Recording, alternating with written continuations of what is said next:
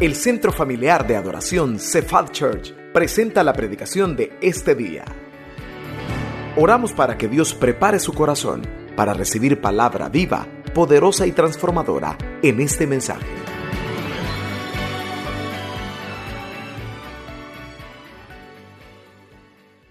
Así de pie paraditos, vamos a buscar Segunda Crónica 20. Segunda Crónica 20, puestos de pie y vamos a leer solo cuatro versiculitos. Segunda Crónica 20. El título ahí está en pantalla. Enfrentando las pruebas con Cristo. Vamos a poner un ratitito más el título y léalo conmigo. El título es Enfrentando las pruebas con Cristo. Bien, Segunda Crónicas, capítulo 20 del 1 al 4 y sí, lo tenemos en pantalla y léalo conmigo. Dice, pasadas estas cosas, aconteció que los hijos de Moab y de Amón y con ellos otros de los amonitas. ¿Cuántos ejércitos eran en total, hermano? Tres, ¿verdad? Los de Moab, los de Amón y otros. Vinieron contra Josafat, rey de Judá, a la guerra. Y acudieron algunos y dieron aviso a Josafat, diciendo, contra ti viene, ¿qué tan grande era la multitud, iglesia? Una gran multitud de varios lados, ¿verdad? Mire, del otro lado del mar y de dónde más? Y de Siria. Y ya están cerca, mire, aquí están en Asesón Tamar, que es en Gadi. Entonces él tuvo temor y Josafat humilló su rostro para consultar a Jehová e hizo pregonar ayuno, igual a nosotros, ¿verdad? Hizo pregonar ayuno a todo Judá. Y se reunieron los de Judá para pedir socorro a Jehová. Y también de todas las ciudades de Judá vinieron a pedir ayuda a Jehová. Pídale al Señor que le hable a usted en esta mañana. Bendito Señor, muchas gracias por tu presencia en medio de nosotros. Es el más grande tesoro que ahora podamos, Señor, deleitarnos y, convivir contigo. Tú que eres santo, tres veces santo, Señor, pero habitas con el quebrantado, con el humilde de espíritu y nos vivificas. Ahora, Señor, vivifícanos por tu palabra. Escuchad, Señor, la oración de tus hijos y de tus hijas que en este lugar te piden, háblame. A ver, pídaselo al Señor, pídaselo al Padre. Háblame, Señor, dame el pan de vida. Quiero ser alimentado, Señor, con ese maná fresco.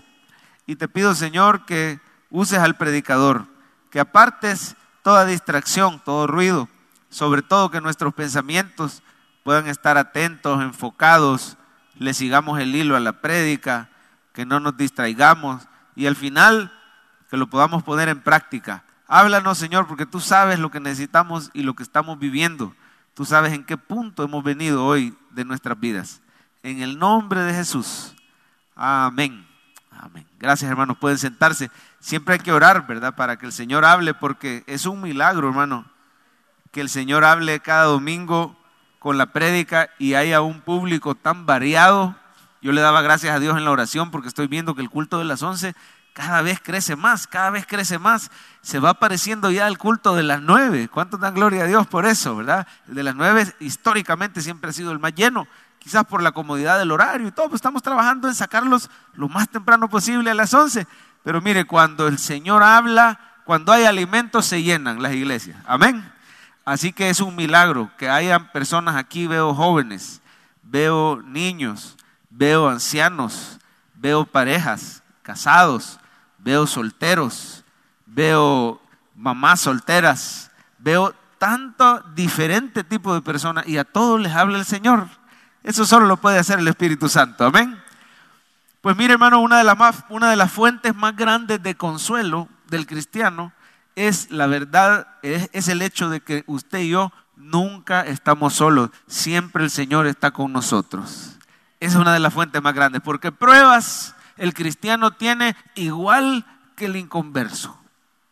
¿No dice amén? Pruebas vamos a tener, no, no, no, no es cierto aquella doctrina que dice, si usted viene a Cristo van a haber menos problemas. Bueno, quizás no vamos a tener aquellas pruebas que vienen directamente del pecado, ¿verdad? Por ejemplo, alguien que no tiene al Señor y está en un alcoholismo desmedido, descontrolado, va a tener ciertas pruebas que el creyente, al haber sido ya rescatado de sus cadenas, quizás no va a presentar esa prueba, pero va a presentar otras. Por ejemplo, el enemigo lo va a comenzar a atacar. Y el inconverso, quizás el enemigo está bien tranquilo con él porque lo tiene en su garra. Pero el cristiano, hermano, no hay duda que el enemigo anda como león rugiente, que dice la Biblia, buscando a quién devorar. Y tenemos que velar. Ciertamente no va a estar contento el enemigo, va a atacar. El cristiano va a tener pruebas. Otra situación es que cuando uno viene a Cristo empieza ese proceso de santificación en el que el Señor lo va haciendo a través del Espíritu y usa las pruebas lo va haciendo más y más conforme a, Jesucristo. Entonces el cristiano tiene prueba. Un, un, cristiano de esta iglesia, del culto de las cinco, me comentaba uno de estos días que lo retó un inconverso, le preguntó, le dijo, bueno, mira, ¿y a vos de qué te ha servido hacerte cristiano? Pues, ¿de qué te ha servido? Si yo he visto que vos siendo cristiano, igual que nosotros, te enfermas. Igual que nosotros, se enferma tu familia. Y entonces, pues, ¿De qué te ha servido ser cristiano si también he sabido que has tenido problemas económicos? He sabido que has tenido clavos en tu casa, en tu hogar. Y entonces, pues, ¿cuál ha sido la diferencia de ser cristiano? Y este amigo cristiano, con mucha humildad, con mucha paciencia y con mucha sabiduría, le respondió a su compañero de trabajo inconverso. Le dijo, mira, para empezar, no estás tomando lo principal, que es la vida eterna. Ahí se va a ver la principal diferencia del que tiene a Cristo y del que no. Pero hablemos de este mundo, pues, hablemos como que solo este mundo existiera. La diferencia es que yo nunca estoy solo, le dijo el cristiano, es cierto, hermano, van a haber enfermedades, van a haber pruebas, pero usted y yo no estamos solos. El Señor Jesucristo ha prometido estar con nosotros siempre. Oiga, hermano, esta mañana alégrese, porque las pruebas que usted tiene no las pasa solo. Gloria a Dios, déselo fuerte al Señor. ¿Sabe qué? Las pruebas que usted y yo tenemos, tenemos esperanza porque las enfrentamos en las fuerzas de Dios y no en las nuestras. La batalla no es tuya, sino de Dios. Dígalo conmigo. En este momento va a aparecer la frase en pantalla. La batalla no es tuya. A ver, léalo conmigo. La batalla no es tuya, sino de, de Dios. Porque usted enfrenta, es cierto, las mismas pruebas, pero tiene la sabiduría de Dios. Dice la Biblia que tenemos la mente de Cristo. El Espíritu Santo nos puede dar sabiduría que el mundo no la tiene. O sea que es una sabiduría sobrenatural. Y se la da el Señor a los cristianos. Solo se la tiene que pedir. Si alguno tiene falta de sabiduría, ¿qué dice la Biblia?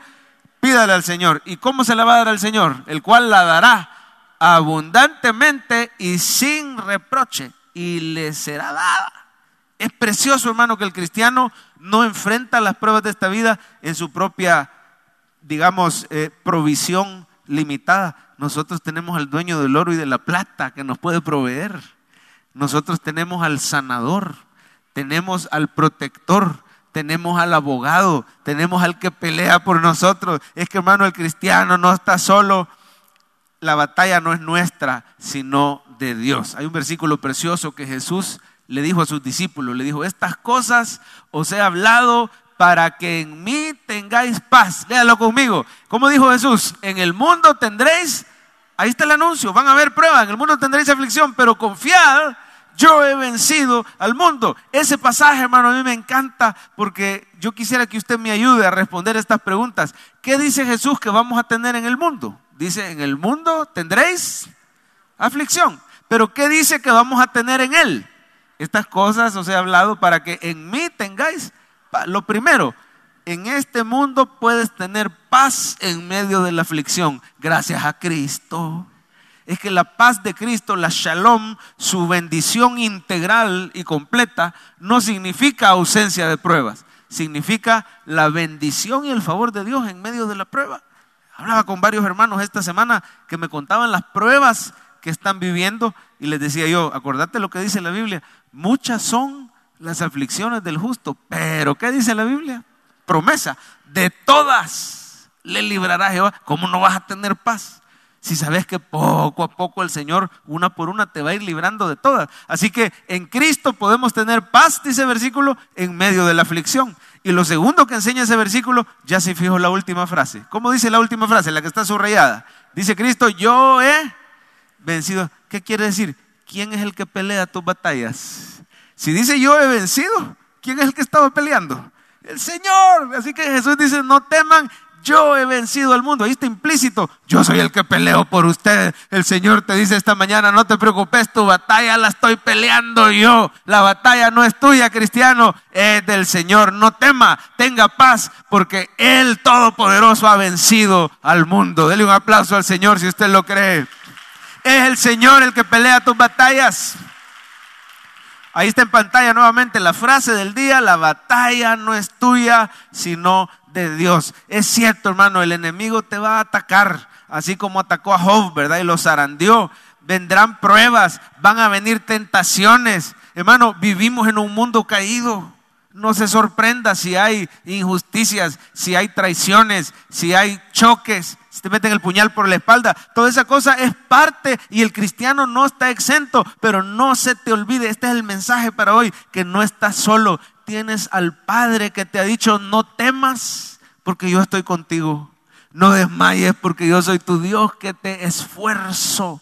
Siempre te ayudaré, siempre te sustentaré.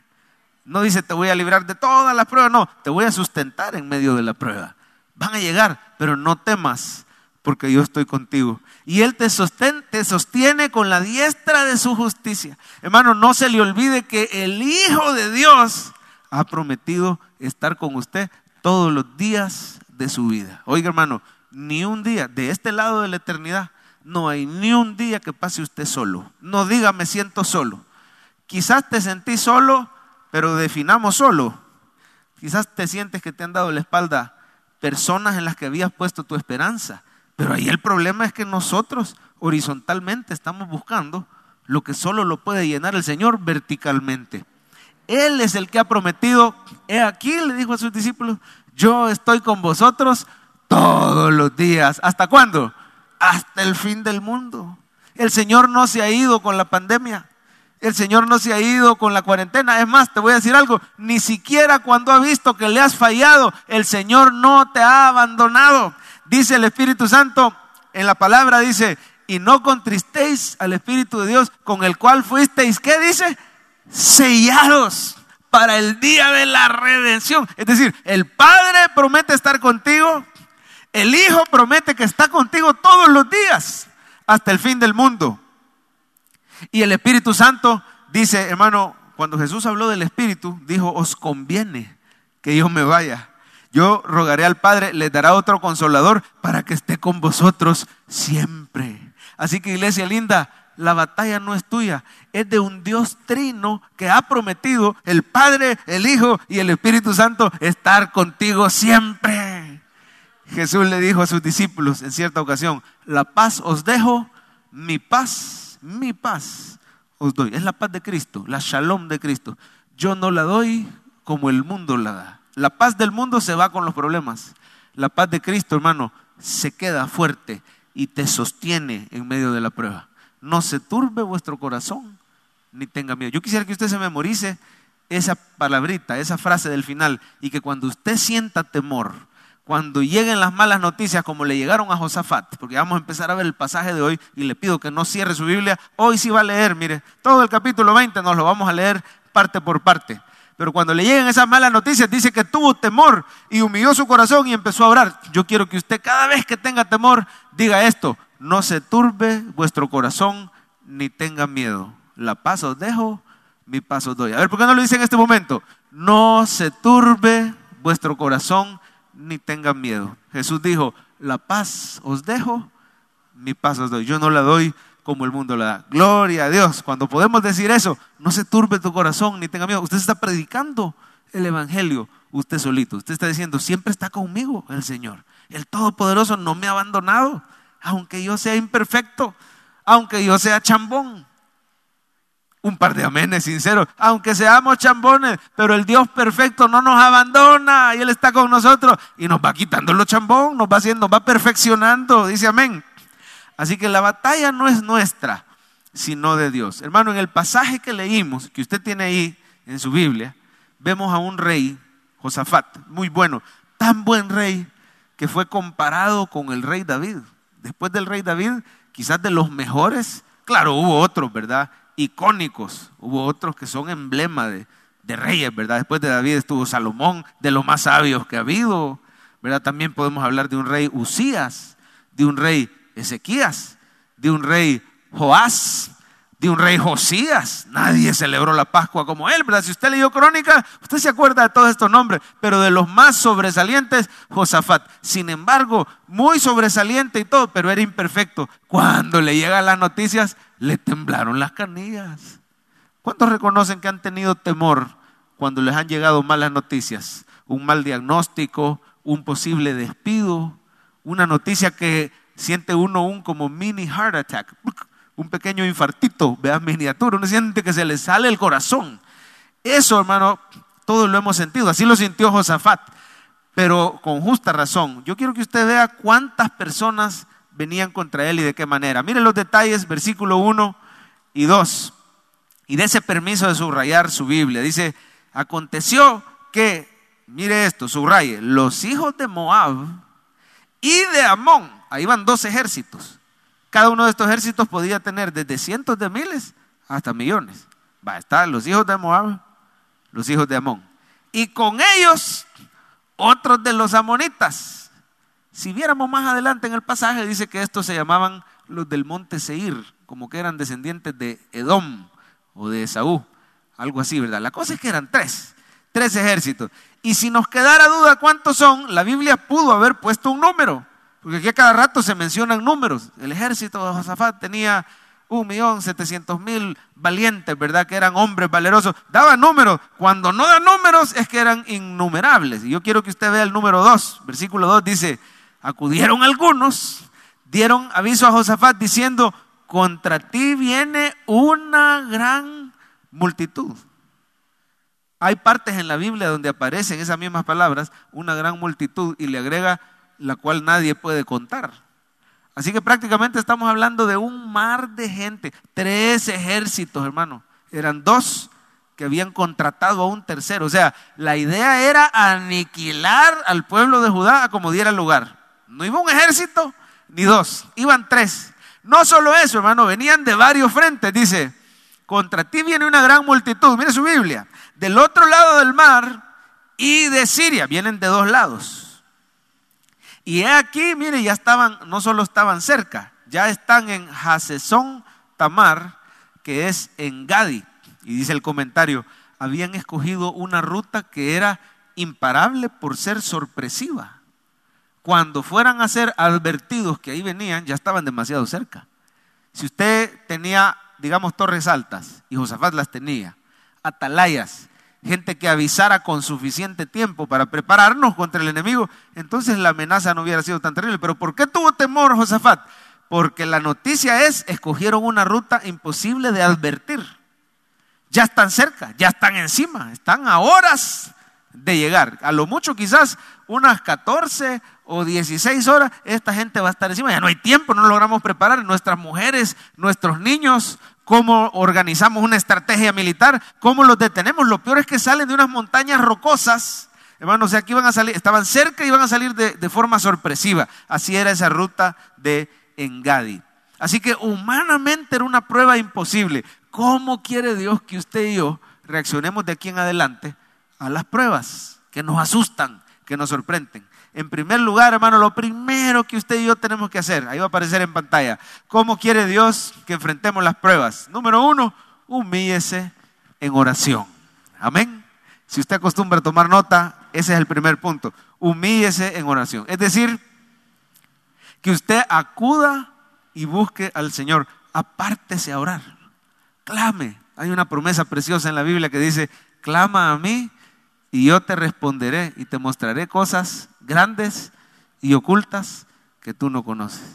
Nos está diciendo que el oído del Señor está atento y sus ojos están pendientes de sus hijos. El Señor quiere que sepas este día que sus ojos están pendientes de ti y su oído está inclinado a tus palabras, pero Él quiere que primero vayas delante de Él y te humilles en oración. Fíjese Josafat lo que hizo. Versículo 3. Ahí lo va a ver usted en pantalla y en su Biblia. Entonces él tuvo temor, es normal. Todos reaccionamos así, es de humanos. Y Josafat, aquí está lo bueno. Lo primero que hizo, humilló su rostro para consultar a Jehová e hizo pregonar ayuno a toda Judá. ¿Cuándo fue la última vez que practicaste el ayuno y la oración? No porque la iglesia te lo dijo, sino porque tú entiendes el valor que tiene el ayuno y la oración. ¿Cuándo fue la última vez? ¿Por qué? Porque el ayuno, hermano, es un acto de humildad delante de Dios. A través del ayuno nosotros estamos mostrándole al Señor nuestra angustia. Cuando Josafat ayuna y proclama ayuno y toda Judá ayuna con él, se están afligiendo delante del Señor. Le están diciendo, hermano, sin palabras, le están diciendo con hechos, estamos angustiados.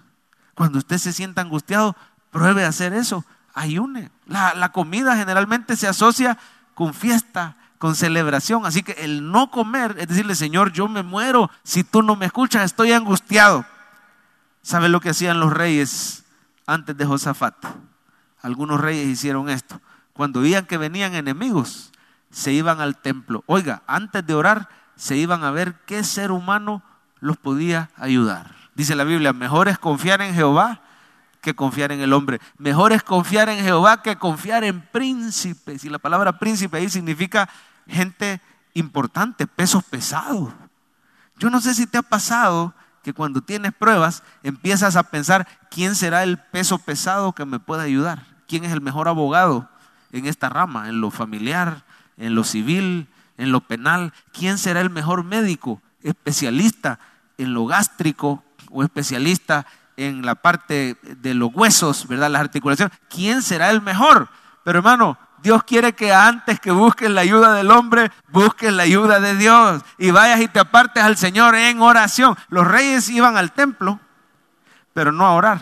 Iban al templo a saquear, a sacar, digamos, los tesoros y se los mandaban a sus vecinos poderosos y le decían, mira, te doy estos escudos, te doy estas copas, te doy estos tesoros de oro, pero por favor te alquilo, venite y defendeme contra fulano y mengano que ahí me vienen a atacar. Es decir, es como que hoy usted vaya corriendo al especialista, voy a ir al mejor taller que yo pueda pagar para que me arreglen el problema del vehículo, ¿verdad? Voy a ver si busco al psicólogo para que me ayude con este hijo adolescente, voy a ir al médico y no está mal, hermano. No está mal que uno busque ayuda profesional, pero primero Dios quiere que vayas al Señor y acudas al Señor en oración. Humíllese, dice el punto número uno, humíllese ante Dios. A veces estos hombres traicionaban a Israel. Israel les pagaba y venían y se unían a los enemigos. Total que salía peor el asunto. Así que, hermanos, lo mejor que podemos hacer es humillarnos al Señor. ¿Qué otra cosa hizo como parte de la misma oración? Hermano, yo quiero que veamos detalles de la oración de Josafat. Mire, por favor, en el versículo 6 vemos que reconoció el poder de Dios. ¿Cómo quiere Dios que oremos? Mire cómo dice el versículo 6. Jehová, Dios de nuestros padres, ¿no eres tu Dios en los cielos? Y tienes dominio sobre todos los reinos de las naciones. ¿Qué está haciendo Josafat? Reconociendo el poder. Mire cómo dice, no está en tu mano tal fuerza y poder que no hay quien te resista. Yo no sé si quiere tomar nota ahí, pero cuando ore, reconozca el poder de Dios. Señor, vengo delante de ti porque tú eres todopoderoso. El Señor no es como los seres humanos que se tienen que especializar en una rama. Y usted tiene que buscar quién es el especialista en esto, quién es el especialista en lo otro. No, el Señor es todopoderoso. ¿Sabe qué quiere decir? Que Él es especialista en imposibles. Quiere decir que no hay nada difícil para Él. ¿Por qué le tengo que decir eso? Porque quizás el Señor necesita que yo le levante la autoestima, ¿verdad? Tú, Señor, eres todopoderoso. No, hermano, para levantarnos a nosotros la fe, usted está acudiendo no a un hombre con poder limitado, usted está acudiendo a un Dios todopoderoso. Cuando usted lo alaba a Él por su poder, por su capacidad, por su sabiduría. Cuando vemos lo que hizo Josafat, ahí el Señor estaba fortaleciendo la fe de él. Dígale, Señor, vengo a ti porque tú sos el médico de médicos. Vengo a ti porque tú sos el más sabio. Tú sos el que le prestas la sabiduría al hombre. Vengo a ti, Señor, porque tú eres todopoderoso. Otra cosa buena que hizo Josafat en su oración, hermano, es recordar las promesas y la bondad de Dios. Mire el versículo 7, por favor. Dios nuestro Mire, está recordando la bondad. ¿No echaste tú los moradores de esta tierra delante de tu pueblo Israel? Y la diste a la descendencia de Abraham. ¿Qué le dice? Tu amigo, como diciendo, Señor, recuerdo tu bondad y tu poder. ¿verdad? Tú echaste estas naciones. ¿Cómo van a venir ahora estas naciones y nos van a echar a nosotros? Si tú nos diste esta tierra, Señor, nosotros somos tus amigos. A ver, ¿cuántos discípulos amados del Señor Jesús hay en este lugar? Amén. Cuando usted reconoce el amor personal de Dios, grandes cosas empiezan a pasar en la vida, ¿verdad? Y dice, tu amigo para siempre. Y mire lo que les dice, y ellos han habitado en ella y te han edificado santuario a tu nombre. Oiga hermano, aquí va a recordar las promesas. No se lo pierda, por favor. Versículo 7 va a recordar una promesa que el Señor le hizo a Salomón.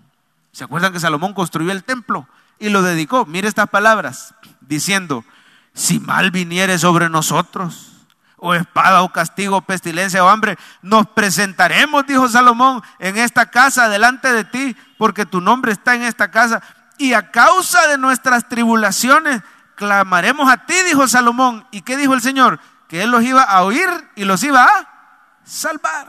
¿Se acuerdan esa dedicación del templo? Señor, esta casa, dijo Salomón, que estamos dedicando, cuando tengamos a nuestros enemigos encima, vamos a venir a esta casa y te vamos a clamar. Pues Josafat lo está haciendo. Señor, aquí estoy, tal y como tú dijiste que nos ibas a oír y te íbamos a clamar y nos ibas a salvar, aquí estoy. Oiga, hermano, ¿Sabe usted? Se fijó en esa parte que dice que la casa de Dios lleva su nombre. Dice, tu nombre está en esta casa. ¿Sabe quién es el templo y la morada del Espíritu?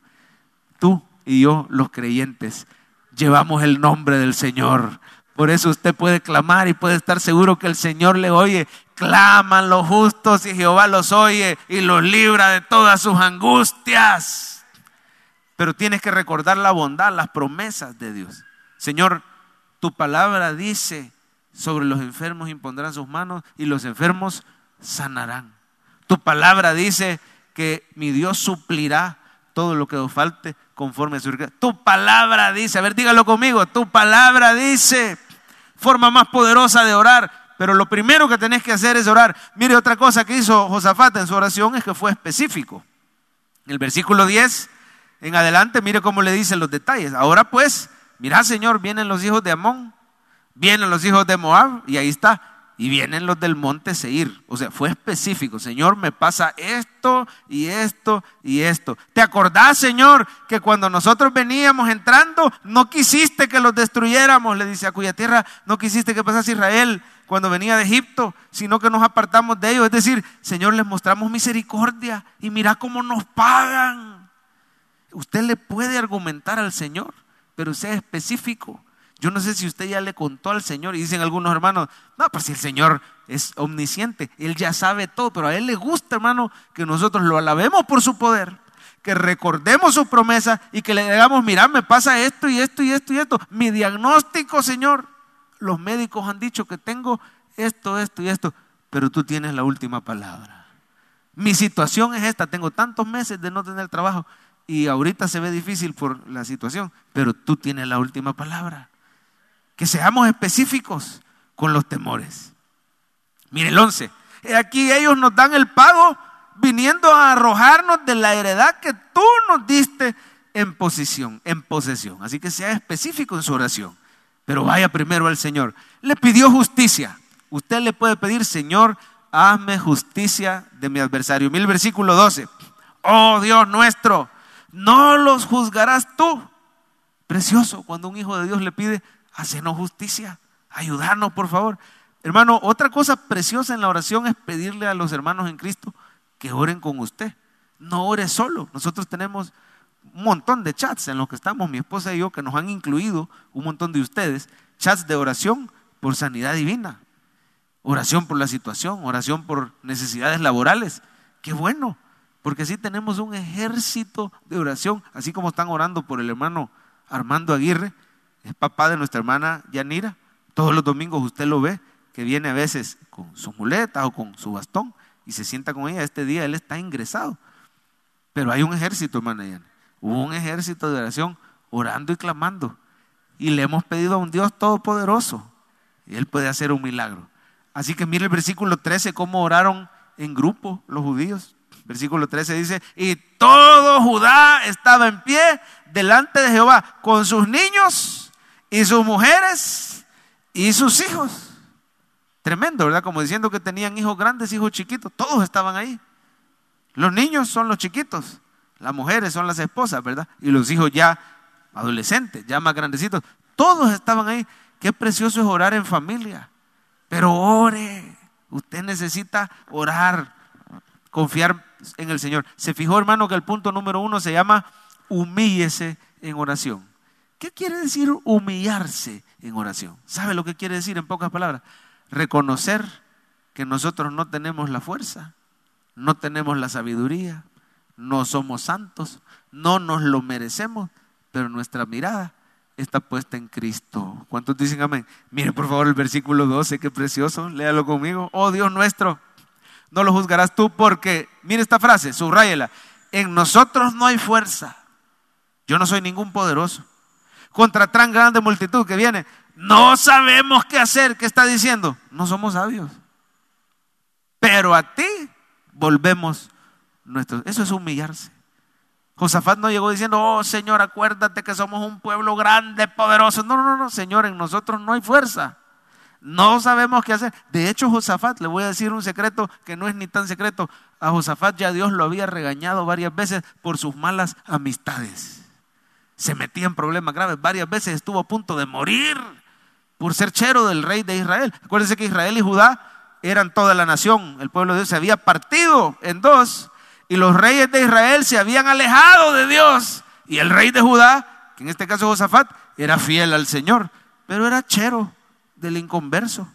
Y salían juntos a hacer sus andadas. Y a Dios lo había regañado varias veces. Quiero, ¿por qué le cuento esto? Porque quiero que usted sepa que Dios le hace favores a gente que falla. Dios le hace favores a gente imperfecta. Siempre y cuando se humille ante el Señor. Y diga, yo no soy santo. A ver, diga conmigo, no soy santo no soy sabio, no soy poderoso, pero mis ojos están puestos en Cristo. ¿Y quién es Cristo, hermano? El santo, el sabio, el poderoso, el Hijo de Dios, el que dio su vida, el Cordero de Dios. Amén. Yo recuerdo eh, ante el diagnóstico de COVID el año pasado, a mí solo una vez me ha dado. He tenido temor otras veces que he sentido síntomas gripales híjole, dicen que este volado repite, ¿verdad? Pero no, gracias a Dios, Solo una vez nos metió gol el COVID, ¿verdad? Pero, hermano, fue duro.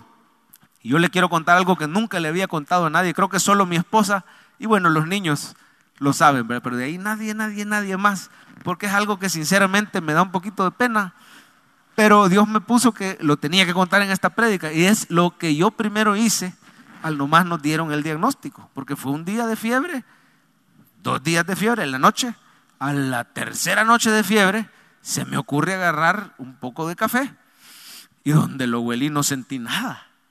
Y por molestar, ya un poquito nervioso, hombre, yo dije, no, no, no puede ser. Acuérdense que estamos hablando de junio del 2020. Empezaban los casos, aunque ya estaba fuertecito, un montón de gente pidiendo plasma, un montón de gente falleciendo, no habían vacunas.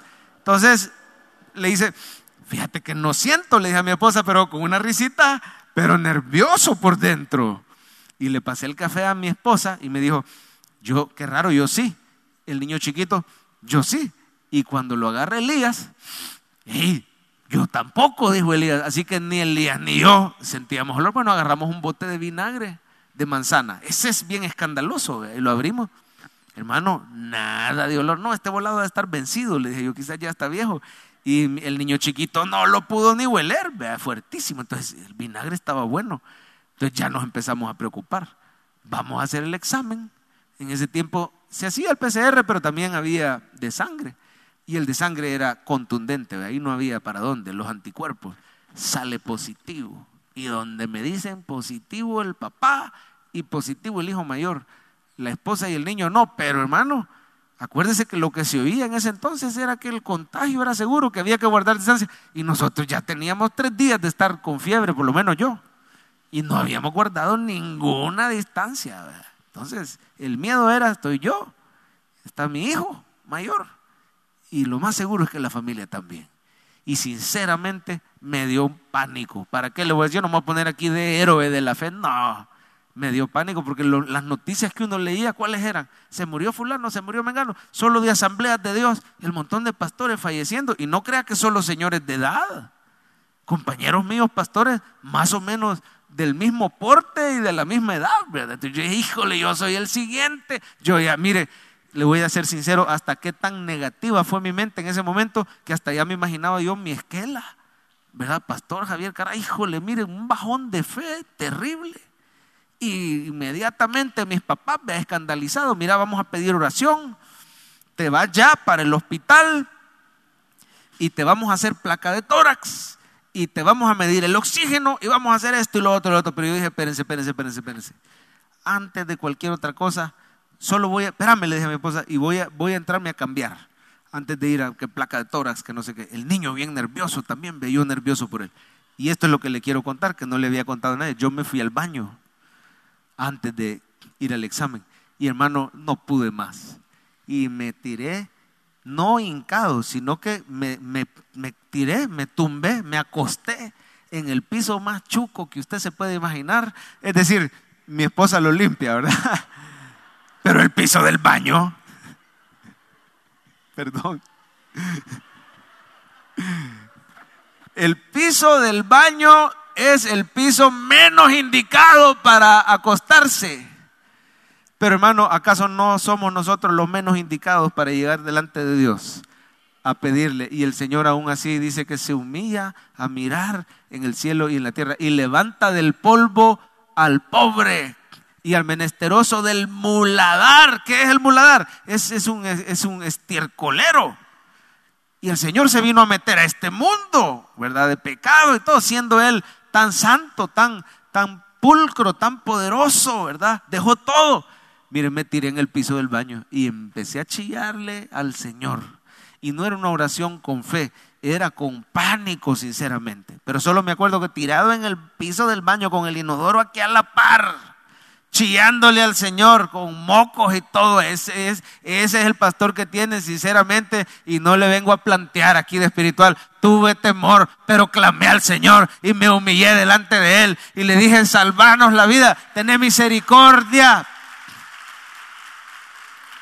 Y allá en la par del baño, me acuerdo que le balbuceaba, pero le balbuceaba, ni yo me entendía.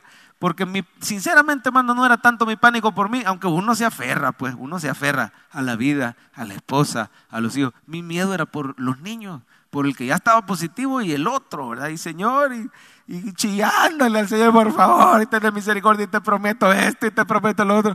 Pero más que todo, hermano, más que prometerle, le empecé a decir, tú sabes que el que te está pidiendo no es santo. Tú sabes, yo, tal vez los hermanos pueden ver lo que tú has hecho que se ve por fuera un hogar ejemplar o lo que sea. No, si el Señor sabe. Y si usted supiera, quizás ya ni viniera. Así que hermano, yo le estoy aquí diciendo que nos humillamos delante de Él los pecadores. Eso sí, lavados con la sangre de Cristo. Así que tú sabes, le dije, tú sabes que el que te está pidiendo no es ningún santo. No soy ningún sabio. Y es más, no está mi fe puesta, que ya me recomendaron que donde está el médico, que ese sí sabe, que la placa de tórax, que donde sí saben tratar COVID. Yo no estoy esperando, vengo primero donde vos, porque si alguien me va a levantar, sos tú. Bueno, dicho y hecho, fuimos. El médico dijo, por el momento las placas de tórax están bien. Pues sí, pero pasamos 15 días con fiebre y los medicamentos no pegaban y no pegaban. Y no 15 días con fiebre. Usted siente que se cocina por la fiebre. Y nada pegaba. O sea que no fueron los medicamentos. Fue una madrugada donde yo ya sentía que me, que me iba. Y le voy a ser sincero, hay una enfermedad, hay un punto en la enfermedad que ya es tanto que ya no le tenés miedo a la muerte. Ya estás como, bueno, si, si me vas a llevar, ok. Y esa noche me acuerdo que entre dormido y despierto le dije, si me pudieras dejar un ratito más, te lo pido por la iglesia, por la esposa, por los niños, ¿verdad? Hágase tu voluntad, pero si me pudieras dejar. Y recuerdo que desperté seguro que Dios me había dicho que sí. No les sé explicar. Son cosas entre uno y Dios. Y yo solo sentí en oración el sí. Está bueno, pues. Te voy a, dejar un ratito más. No sé cuánto, ¿verdad? A Ezequías le dijeron 15 años más. Híjole, qué nervios, vea, saber que solo son 15. Yo no sé cuánto, espero que sean muchos más, vea. Pero solo sé que me dijo, te quedas, está bien, un ratito más. Hay más trabajo por hacer. Yo creo que fue por misericordia con mis papás también. Pero el Señor dijo, se queda. Ese día se quitó la fiebre. Hermano, yo le doy gracias a Dios por los médicos. Gracias a Dios por las medicinas, las vacunas. Pero a mí me sanó el Señor. Toda la gloria es para Él. Él fue el que te levanta. Él es quien perdona todas tus iniquidades, el que sana todas tus dolencias, el que rescata del hoyo tu vida y te corona de favores y misericordia, sacia de bien tu boca para que te rejuvenezcas como el águila. el toque del Señor no solo te sana, te baja la presión arterial, te rejuvenece como el águila, te baja de peso, te quita las pastillas, el Espíritu Santo hace cosas que la ciencia médica puede decir, es imposible. Para Dios no hay nada imposible. No acepte, hermano, esa condena que le dicen, de por vida vas a tomar esto y te vas a inyectar lo otro. Haga caso, pero clámele al Señor. Humíllate ante Dios y Dios te salvará porque Él es todopoderoso. Dice amén, iglesia. En segundo lugar, si ya se humilló, espere. Ese es el segundo punto. Espere en el Señor. ¿Qué tenemos que hacer, iglesia? Esperar. ¿Por qué? Porque la batalla es del Señor. Y si la batalla es del Señor, hay que dejar que Él pelee por nosotros. Y si usted no espera, si usted no se está quieto, si usted estaba de tratar de pelear, ¿qué hubiera pasado si Josafat dice, no nos podemos quedar de brazos cruzados? Ahí viene este montón. O sea, Señor, en tu nombre ahí voy, a la carga, mi valiente. Pero no fue así. Los hubieran arrastrado, humanamente los hubieran borrado del mapa. Y el problema es que probablemente no se hubiera dado el linaje de Cristo, porque Josafat era del linaje del Señor. Pero el Señor estaba guardando, el Señor estaba pensando en usted, pensando en la iglesia. Él iba a preservar al pueblo. Entonces, ¿sabe lo que les dijo? Mire por favor versículo 15, ahí en su Biblia. Tenemos que esperar en el Señor. La mejor estrategia, no haga nada. Y dijo, oíd Judá todo, y vosotros moradores de Jerusalén, y tú, rey Josafat, Jehová os dice así, no temáis, aquí le está hablando Dios a usted, no temáis ni os amedrentéis delante de esta multitud tan grande, porque no es vuestra la guerra, sino de quién? De Dios. Mañana descenderéis contra ellos. Y ellos subirán por la cuesta a decir, pastor, ya ve que sí hay que hacer algo. Ahí está diciendo que hay que pelear. No, espérese, espérese, siga leyendo. Van a descender, van a subir, los van a hallar junto al arroyo. Mira el 17 no habrá que peleéis vosotros en este caso. Paraos. ¿Qué más hay que hacer? Estar quietos. ¿Y qué más? Ver la salvación que Jehová hará con vosotros. ¿Sabe lo que le toca hacer a usted, hermano? Si la batalla es del Señor, a ti te toca creer, esperar y alabar al Señor. Hoy el Señor le está diciendo a alguien, lástima hermano, lo digo con, con amor, si fuera posible dejar los carros sin alarma, porque por lo mismo que es ventilado, entran todos los ruidos. Si fuera posible al dueño del vehículo dejarlo sin alarma, fuera lo ideal para la próxima. Pero le decía, hoy Dios le quiere decir a alguien aquí, yo no sé qué es lo que estás viviendo, no haga nada, esperen el Señor. La batalla es de Dios, deje lo que Él pelee por usted. Si usted le voy a decir algo más, si usted mueve una mano y hace algo sin que Dios se lo indique, va a arruinar la cosa. Porque le dicen a Josafat, no es tuya la guerra, la guerra es mía. Mañana vas a marchar y vas a pararte enfrente, pero no vas a hacer nada, absolutamente nada. Simplemente me vas a alabar. Mire por favor el versículo 20, sigamos leyendo un poquito. Cuando se levantaron por la mañana, salieron al desierto de Tecoa y mientras ellos salían, Josafat en pie dijo, oídme Judá y moradores de Jerusalén. Aquí Dios le está hablando a usted. Creed en Jehová vuestro Dios. ¿Qué es lo que usted tiene que hacer, iglesia? No haga nada, solo crea, solamente. Y estéis y estaréis seguros. Creed a sus profetas y seréis prosperados.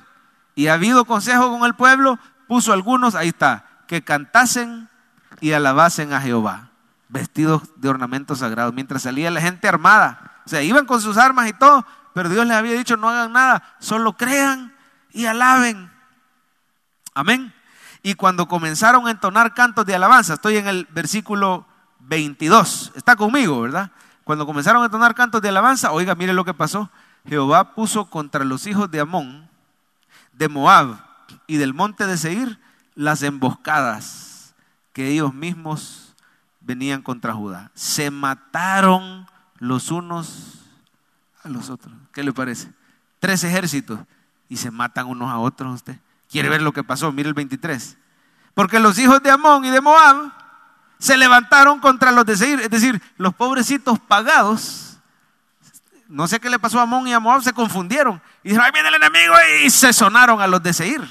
Y después empezaron a echar la culpa. Los de Amón le decían a los de Moab, vos fuiste, que no ves. Y los de Moab, no, ustedes fueron. Y se empiezan a dar entre ellos y se matan todos. Cuando se levantaron mis enemigos, decía David, ellos tropezaron y cayeron. No temeré a diez mil gentes que pusieran sitio contra mí, decía el Señor. Es que hermano, cuando usted no hace nada, el Señor le va a entregar en sus manos el problema ya resuelto. ¿Qué te toca hacer a ti? Solo esperar, creer y alabar. Esperar, creer y alabar. Es decir, no es que te estés quedando de brazos cruzados, estás esperando en el Señor. Y si uno se mete y se mueve, quizás uno lo termina arruinando. Así le pasó a un hermano de esta iglesia, me dio permiso de contarles el testimonio, que dice que por años había estado en una empresa y había estado mereciendo ya un aumento. Y le decía al jefe, mira, yo ya, ya apliqué y por antigüedad le tocaba ya a él y dice que no le daban a él la promoción, el aumento. Y desde hace rato era bien merecido, es decir, ya se la debían, porque es una empresa donde uno puede hacer carrera dentro de la empresa y por antigüedad, por buena conducta, por resultados, por lo que sea, ya le tocaba a él. Hermano, es más, todavía hacían la injusticia de promover a cipotes menos experimentados y más nuevos que él. Que acababan de llegar hace dos, tres años y ya los promovían. Y él lo veía pasar la bendición aquí, la bendición allá. Él decía, ¿cuándo va a venir la mía? Pero fíjese que Dios le puso este sentir, no pelees. Porque pudo haber hecho pleito y renuncio y ahí van a ver cómo salen sin mí, me voy a otra empresa y aplico. Pudo haber hecho un montón de cosas, pero dice que no pelees. Quédate quieto y espera lo que yo voy a hacer. Y me cuenta este hermano que empieza con las prédicas últimas, empieza a decirle, Señor, gracias porque soy tu hijo amado, soy tu discípulo amado. Y aquí viene tu discípulo amado a darte gracias por mi trabajo. Va a creer que esta semana le llaman y le dicen, mira, fíjate que se abrió una plaza, solo que esta vez tú no aplicaste. Pero yo, dice el jefe, inmediato, apliqué por ti, porque me imaginé que te iba a interesar la plaza. Y que no aplicaste, yo apliqué por ti y quiero decirte que quedaste en la plaza y vas a estar ganando tanto, prácticamente el doble de lo que estaba ganando anteriormente. Y me dice este amigo, mira, te quiero dar testimonio, que eso de, de verdad creer que uno es el hijo y el discípulo amado, le levanta a uno la fe. Dios hizo esto, pero lo que yo te quiero decir, me dice, es que yo no peleé, es que yo ni siquiera apliqué y el Señor me añadió esa bendición. ¿Qué dice la Biblia? Busca primeramente el reino de Dios y su justicia y estas cosas te van a ser añadidas. Hermano, no pelee.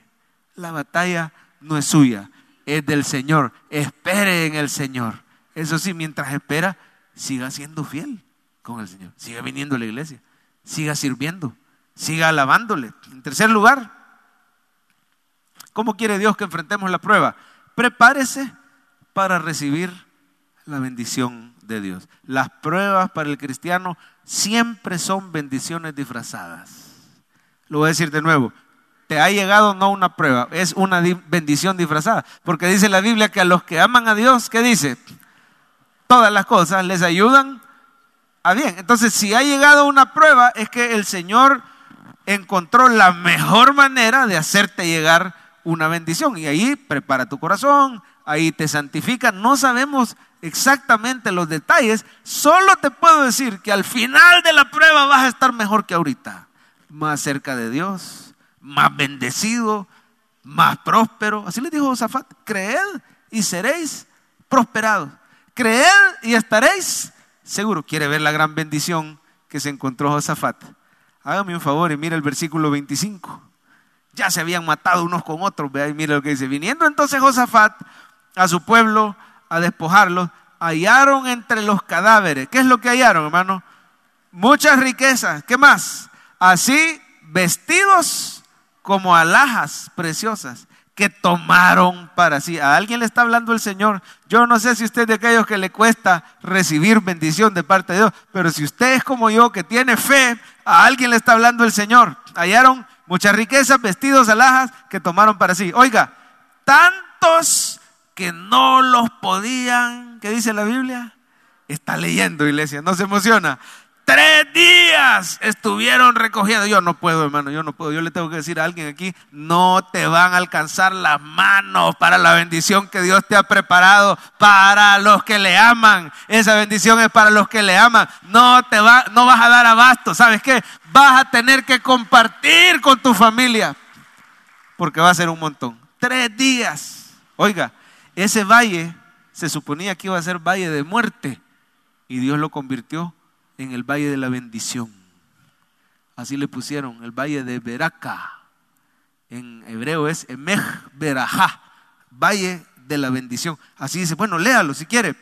Al cuarto día se juntaron, se juntaron en el valle de Beraca, porque ahí bendijeron a Jehová. Por eso llamaron el nombre de aquel paraje el Valle de Beraca hasta hoy. ¿Por qué el Valle de la Bendición? No solo porque ahí les vino la bendición, porque ahí bendijeron a Jehová.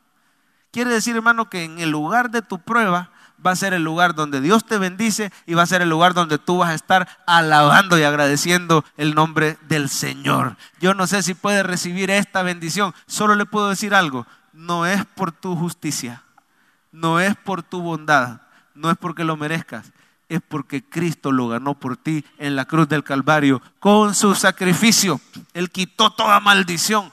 Ahora puedes esperar la bendición de Jehová sobre tu vida. No es que el cristiano no tenga pruebas, es que las pruebas se le convierten en bendición. José, traiciones, calumnias, cárcel. Pero ¿y qué pasó al final? Terminó siendo pan de vida para los gentiles, para los egipcios. Terminó siendo pan de vida para sus hermanos, los judíos, los que lo habían vendido y traicionado. Es, es que va a ser tanta la bendición que la vas a tener que compartir. Eso sí, cuando te bendiga el Señor, no te olvides de ser agradecido con Él. Prepárese para recibir. Este día Dios le ha dado palabra a alguien que está pasando una prueba. Lo primero que te dijo es no confíes en el hombre, humíllese ante el Señor. Lo segundo que te dijo es espere. Y lo tercero, prepárese. Porque tal vez tome tiempo, pero cuando llegues, eso se va a convertir en bendición. ¿Y qué quiere el Señor cuando recibas la bendición? Aquí te quiere ver. Aquí te quiere ver en la casa. Mire por favor el versículo 28. Y vinieron a Jerusalén con salterios, arpas, trompetas a la casa de Jehová. Se fueron a darle gracias a la casa. No te vayas a ir a otro lado cuando Dios te bendiga. Él te quiere humilde en la casa de Dios, agradecido. Siga leyendo. Mire la bendición y el pavor de Dios cayó sobre todos los reinos de aquella tierra cuando vieron que Jehová había peleado contra los enemigos de Israel. Oiga, y el reino de Josafat tuvo paz, porque su Dios le dio paz por todas partes. Hágame un favor y póngale su nombre a ese último versículo. Quitémosle el reino de Josafat y pongámosle su nombre. Y Javier y Roberto y Yanira tuvo paz porque su Dios le dio paz por todas partes. ¿Sabe cuál palabra es esa? Shalom, que es la bendición completa y perfecta de Dios. Dice la Biblia que la bendición de Jehová es la que enriquece y no añade tristeza con ella. ¿Por qué no este día, hermano, en medio de tu prueba, te humillas ante el Señor y le dices, yo no merezco, pero en el nombre de Jesús voy a esperar en el Dios Todopoderoso. Preciosa alabanza, esa está bien. Voy a esperar en ti. Ahí donde estás, ponete de pie, pongámonos de pie todos. Esperamos que este mensaje haya sido de bendición para su vida. La Biblia dice que Dios es santo y el ser humano es pecador, pero en su gran amor, el Padre envió a Jesucristo a morir en la cruz para pagar por nuestros pecados Luego lo resucitó para darnos vida eterna. Si usted cree en Cristo como Salvador y Señor, hable con Él diciendo, me arrepiento, perdona mis pecados, te ruego que me salves. Ponga su fe en Él y crea que solo Cristo le puede salvar. Bienvenido a la familia de Dios. Le invitamos a congregarse en Cephal Church los domingos a las 7 a.m., 9 a.m., 11 a.m. y 5 p.m. Visite nuestro sitio web cefadchurch.org o búsquenos en las redes sociales como Cephal Church. Dios le bendiga.